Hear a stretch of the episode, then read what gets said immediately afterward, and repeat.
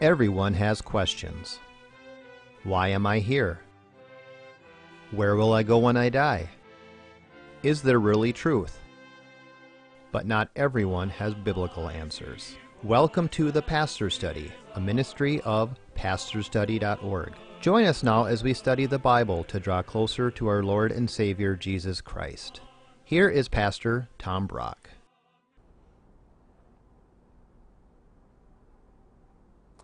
Welcome to the Pastor's Study. In June of 2015, the Supreme Court ruled that homosexual marriage is the law of the land.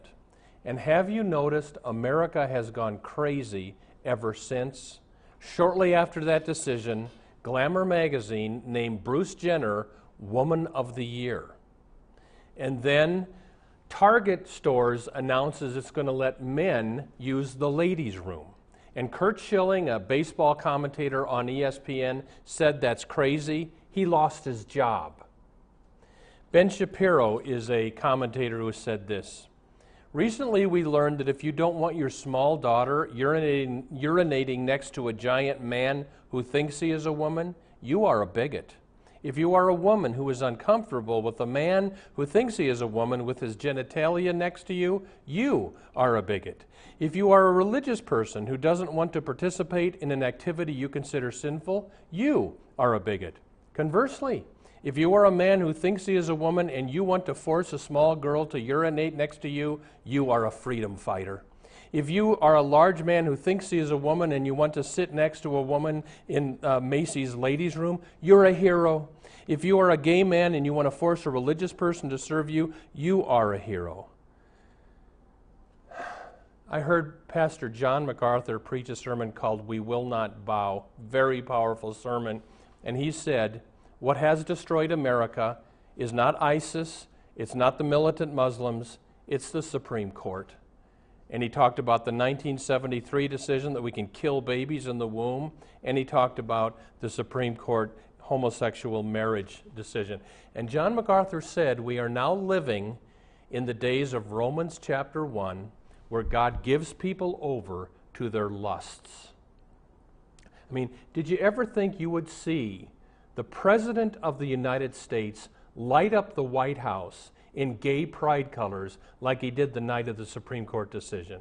And then Disneyland, same night, lit up Cinderella's castle in gay pride colors here in liberal Minneapolis. We lit up the 35W bridge in rainbow colors. We got to be praying. By the time this airs, the decision may be made but right now, before the Supreme Court, is whether the government is going to force the Catholic Little Sisters of the Poor, these nuns who take care of the elderly, if they're going to force them to be complicit with contraceptives.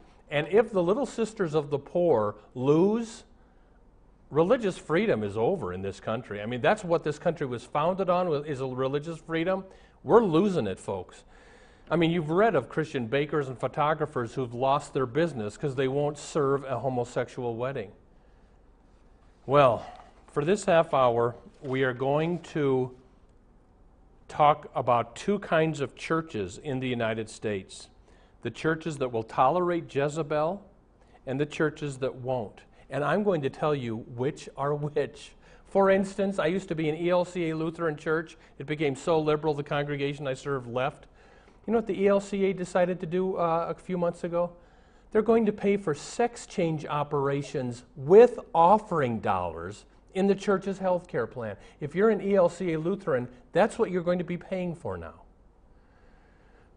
I, I was a guest preacher uh, a few months ago at a church in California. I got up to speak. The second I said a negative word on homosexuality, this whole family got up and walked out. I think they want a church that tolerates Jezebel. well, would you take out your Bible? Let's go all the way back to 95 AD, the book of Revelation, the last book of the Bible written. Jesus has appeared to John to give him letters to seven different churches in ancient Asia Minor.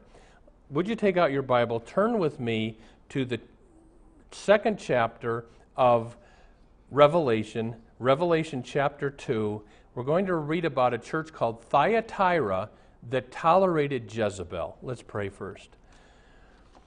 Uh, oh, Father, we pray for America. We are in such deep trouble, and most people don't even have a clue.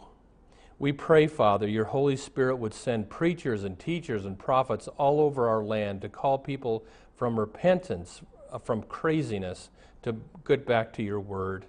Holy Spirit, speak to us now as we learn about Je- Jezebel, who has overtaken our culture. We ask that it's in Jesus' name. Amen. So before we start, let's look at the globe here. We live in these United States of America, but today we're going to go overseas to here is Turkey right there. Back in uh, centuries ago, it was called Asia Minor. And Jesus sends John to seven churches with seven different messages. Today we're going to look at the, the church at Thyatira and what Jesus says. So, back to Revelation chapter 2 starting at verse 18. And to the angel of the church in Thyatira write, the words of the Son of God, Jesus, of course, who has eyes like a flame of fire and whose feet are like burnished bronze. Here's the first lesson today God's eyes are a purifying fire. God sees everything you do. Jesus said, A bird doesn't fall to the ground apart from our Father. Every hair of your head is numbered. So, you know, Christians, we need to develop a very deep God consciousness. And can I tell you what I did recently, and it was good for me? For seven mornings in a row, when I woke up, I said these words God, I believe you will see everything I do today. Can I ask you to do that? For the next seven mornings when you wake up, even say it out loud God, I believe you will see everything I do today. A father takes a gunny sack and his son into the apple orchard, and he's going to steal apples. And dad looks to the left and to the right, and he says, Okay, son, let's put the apples in. Little boy says, But daddy, there's one place you didn't look. The dad says, Where? Daddy, you didn't look up. God's eyes are a purifying fire. Look at verse 19. Jesus says this to the church at Thyatira I know your works, your love and faith and service and patient endurance, and that your latter works exceed the first. Here's the next lesson it's good to be a serving church. You know, the church of Thyatira had a lot going for it. In some ways, it was a wonderful church. They were busy serving the Lord. It's good to, if you go to a good church that has all kinds of things serving the Lord, that's a good thing. Many years ago, I knew an old Lutheran pastor, and he was also an evangelist. So we went to preach at a church in Wisconsin. He comes back. Well, how did it go? He said, Well, the pastor of that church, very Lutheran, he preaches you can do nothing for your salvation. It's all of grace.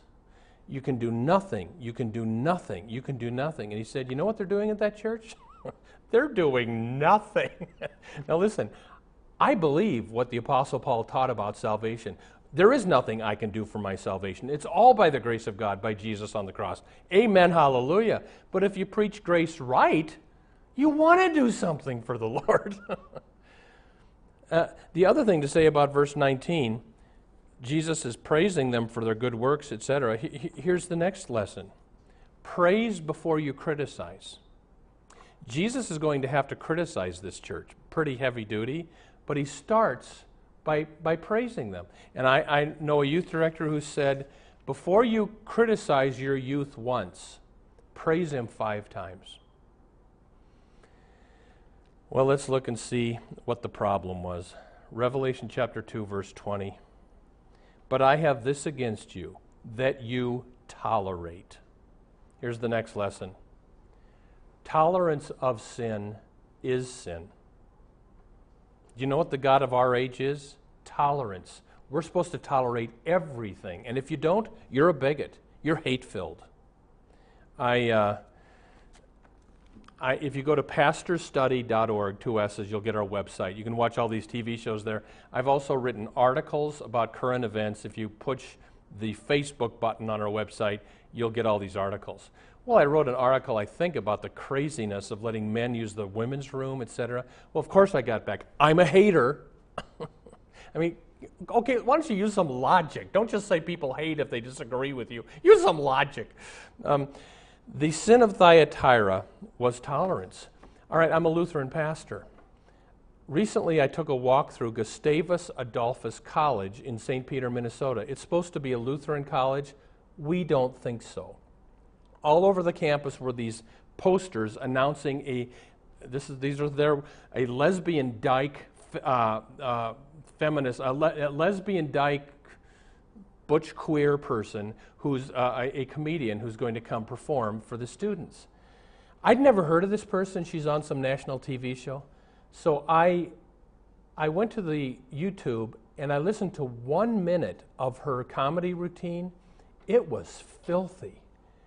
And I wrote the president of Gustavus Adolphus, our Lutheran college. And you, you know where she's going to perform? Inside the big, beautiful Christ Chapel. And I said to the, prof- uh, to the president of Gustavus, Is she going to say those words inside of Christ Chapel? I, have yet to hear back from, from the president of Gustavus, but we live in an age where you got to tolerate everything. I, I will tell you that what my marriage policy has been in my ministry if you're living together and you come to me and you want me to marry you, I won't do it. Well, Pastor Brock, you're so intolerant. Well, I'll do it if you'll repent. If you'll separate, live separate between now and the wedding. If you ask God to forgive you, let me do counseling. We'll, we'll talk about a wedding. But if you're going to live in sin, don't ask me to bless it. Because to me, it's more important that I love people and try to get them into a right eternity than to make everybody like me. And let's see what they tolerated at Thyatira. Verse 20 I have this against you. You tolerate that woman, Jezebel now, this was written about 95 AD. Jezebel lived hundreds of years earlier. She was the most wicked woman in the Old Testament. She was married to evil King Ahab. Jezebel got the Jews to worship false idols, and she was eaten by dogs. So here's the next lesson don't tolerate false prophets. I will tell you the churches in America that tolerate false prophets the United Church of Christ, the Episcopal Church in America, the Evangelical Lutheran Church in America, the Presbyterian Church USA, and the Disciples of Christ. All these denominations now have practicing homosexual pastors, and they're fine with that. And some of them now also have transgender pastors, and they're fine with that. Some of these churches pay for abortions with offering dollars. This is called tolerating Jezebel. Years ago, when I was still an ELCA Lutheran, our liberal bishop brought in Episcopal scholar Marcus Borg to speak to the pastors. Marcus Borg is now dead, but he, he taught that Jesus did not physically rise from the dead. I wrote our bishop a letter Dear Bishop, do we want to promote false teaching and false prophets in our synod? What's going on? And the bishop wrote back Marcus Borg has a deep Christian faith. He doesn't believe Jesus rose from the dead. I would not go to this conference. My friend Leon went. He said uh, 200 Lutheran pastors were there.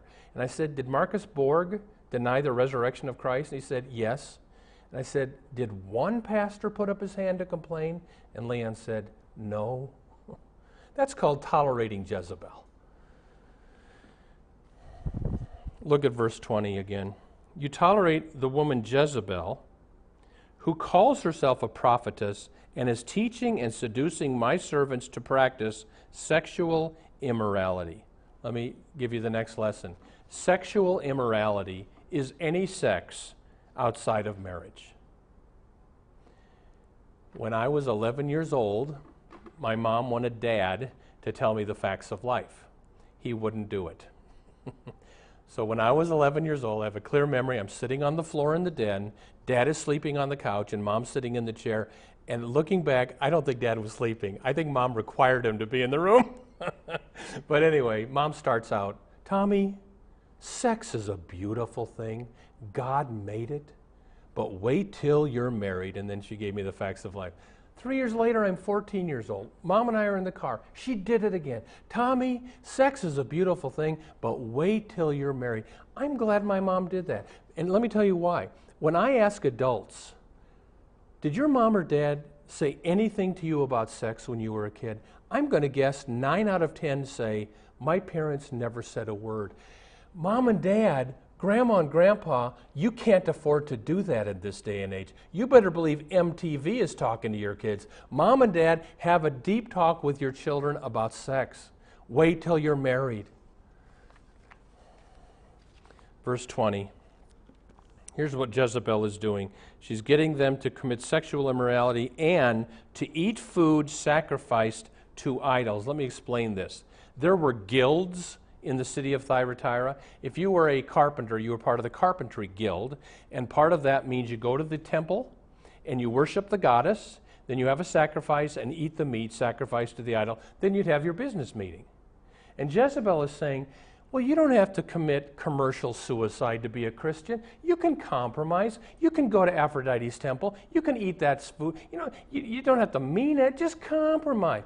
Here's the next lesson. Don't compromise in your business. I remember years ago, a man that went to church says to me, Well, Pastor, you cannot run a business on Christian principles. Uh, this is the real world we live in. You have to bend the truth some. And, and he, he just kept talking and talking. I didn't say anything, but I'm thinking to myself, I'm listening to a guilty conscience trying to justify itself. Do you compromise your Christian faith in your business practices? Look at verse 21.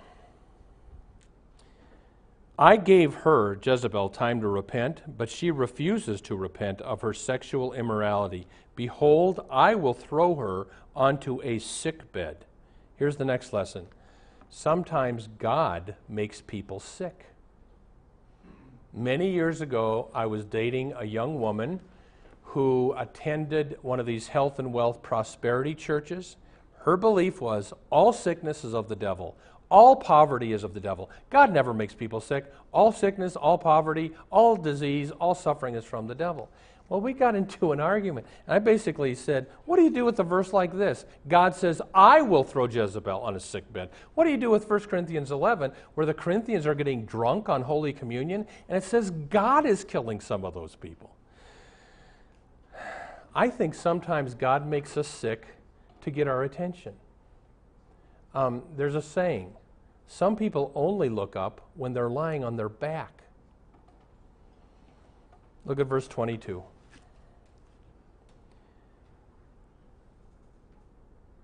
And I will, and those who commit adultery with Jezebel, I will throw into great tribulation unless they repent of her works. Notice the word great tribulation. Here's the next lesson sexual sin will make you sick. Herpes, AIDS, gonorrhea, broken marriages, abortion, emotional scars, on and on and on. If you get into premarital sex, you get sick.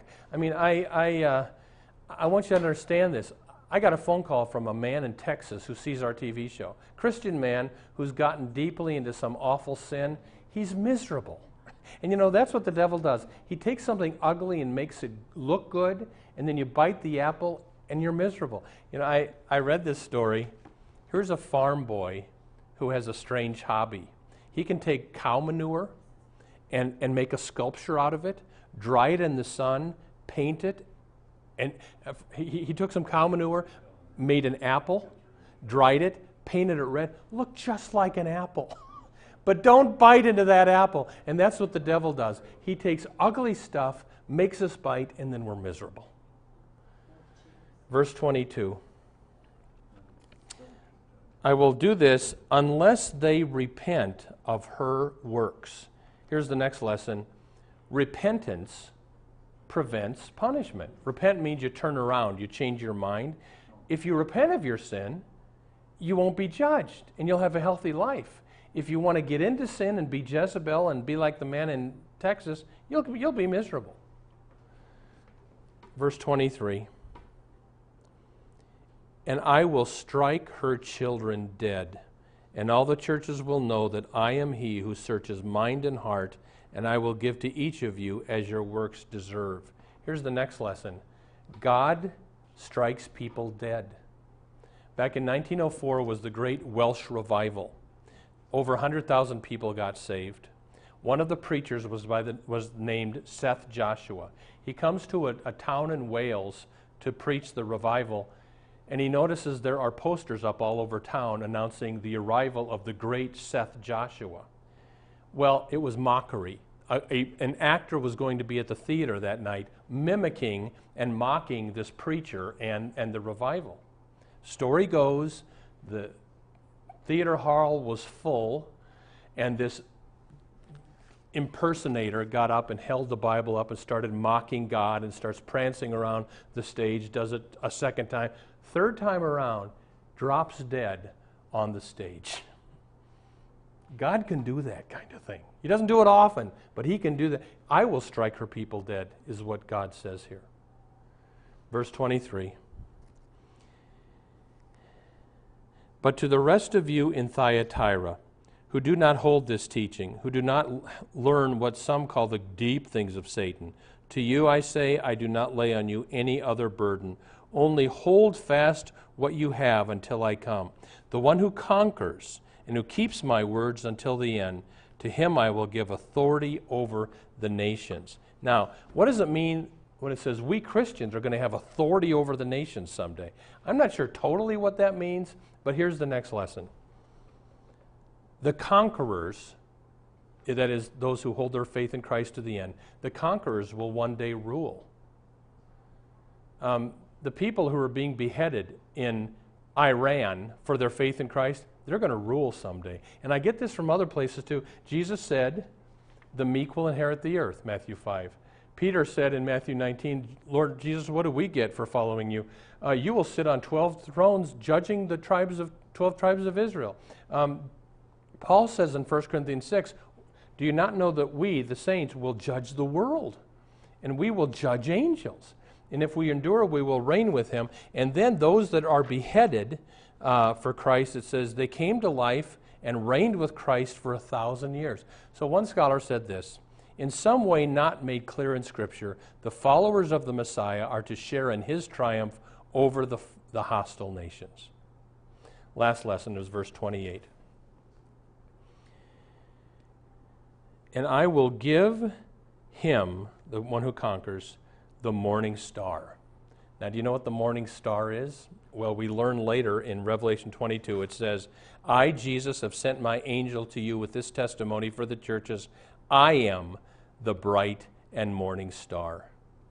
The greatest, last lesson, the greatest reward for the believer is you get Jesus himself. Here, here's a man who's dying, Christian man, and his friend comes, Well, Joe, you're, you're about to go through the pearly gates and you're going to walk on streets of gold. You're going to get your own mansion. You'll be able to see your mother again, etc. And the old dying man says, You know, it's not the gold that I want, it's not the mansions I want, it's Himself that I want. Do, do you know what makes heaven heaven? You will get to be in the presence of the one who loves you more than anyone else in the universe, and you get to be in His presence for all eternity. That is what makes heaven heaven. So, uh, to close this part of the show, I think Christians in America are going to be persecuted now. Well, even if the worst happens to us, the best happens to us. If we're beheaded like the Christians in Iran, we go straight to heaven, and one day we come back and we win. Amen. Welcome to the portion of the pastor's study where we now ask Pastor Brock to share with us his knowledge of Scripture and his insights to answer questions we have regarding the Bible, our Lord, and our everyday walk with Him.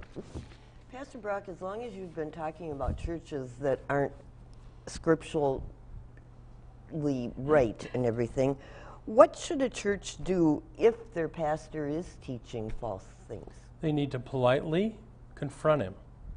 And if uh, the, the sad thing, though, Jack, it used to be if your pastor taught false doctrine, you'd confront him, and if you wouldn't listen, you'd go to the bishop. Well, in the United Church of Christ, the Episcopal Church, the ELCA Lutheran Church, Presbyterian Church USA, some of those bishops and church leaders that you'd go to believe just like the her- heretical pastor.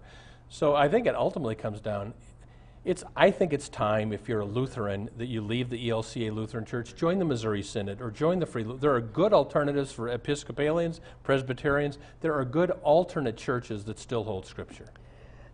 Do any of the denominations um, defrock a pastor anymore? Used to, and Jackie, y- you and I were in the ELCA Lutheran Church for many years, and before the, ni- uh, the 2009 decision for gay pastors, if you were a homosexual pastor, you were supposed to be ousted if you were actively homosexual. Well, some of the liberal bishops were not enforcing that, but some of the conservative uh, bishops did. Now they can't enforce anything because the, the rule's been thrown out the window. Okay, when we talk about sickness, is that the result of someone's sin?